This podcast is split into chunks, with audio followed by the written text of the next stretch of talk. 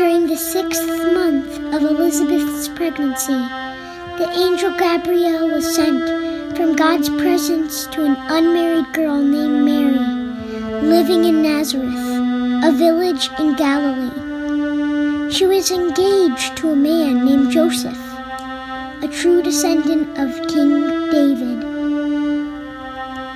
Gabriel appeared to her and said, Rejoice, beloved young woman, with you, and you are anointed with great favor. Mary was deeply troubled over the words of the angel and bewildered over her what this may mean for her. But the angel assured her, saying, Do not yield to your fear, Mary for the Lord has found a light with you and has chosen to surprise you with a wonderful gift. Become pregnant with a baby boy. You are to name him Jesus.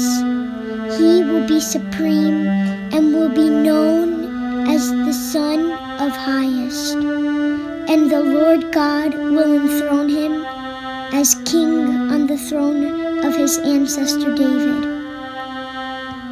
He will reign as King of Israel forever, and his reign will have no limit. Mary said, But how could this happen? I'm still a virgin.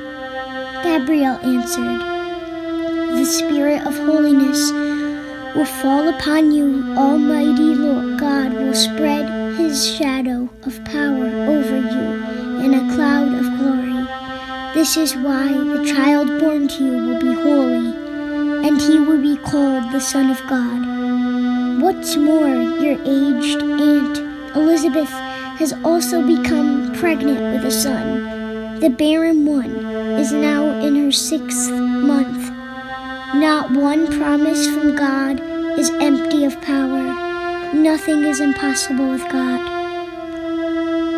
Then Mary responded, saying, Yes, I will be a mother for the Lord. As his servant, I accept whatever he has for me. May everything you have told me come to pass. And the angel left her.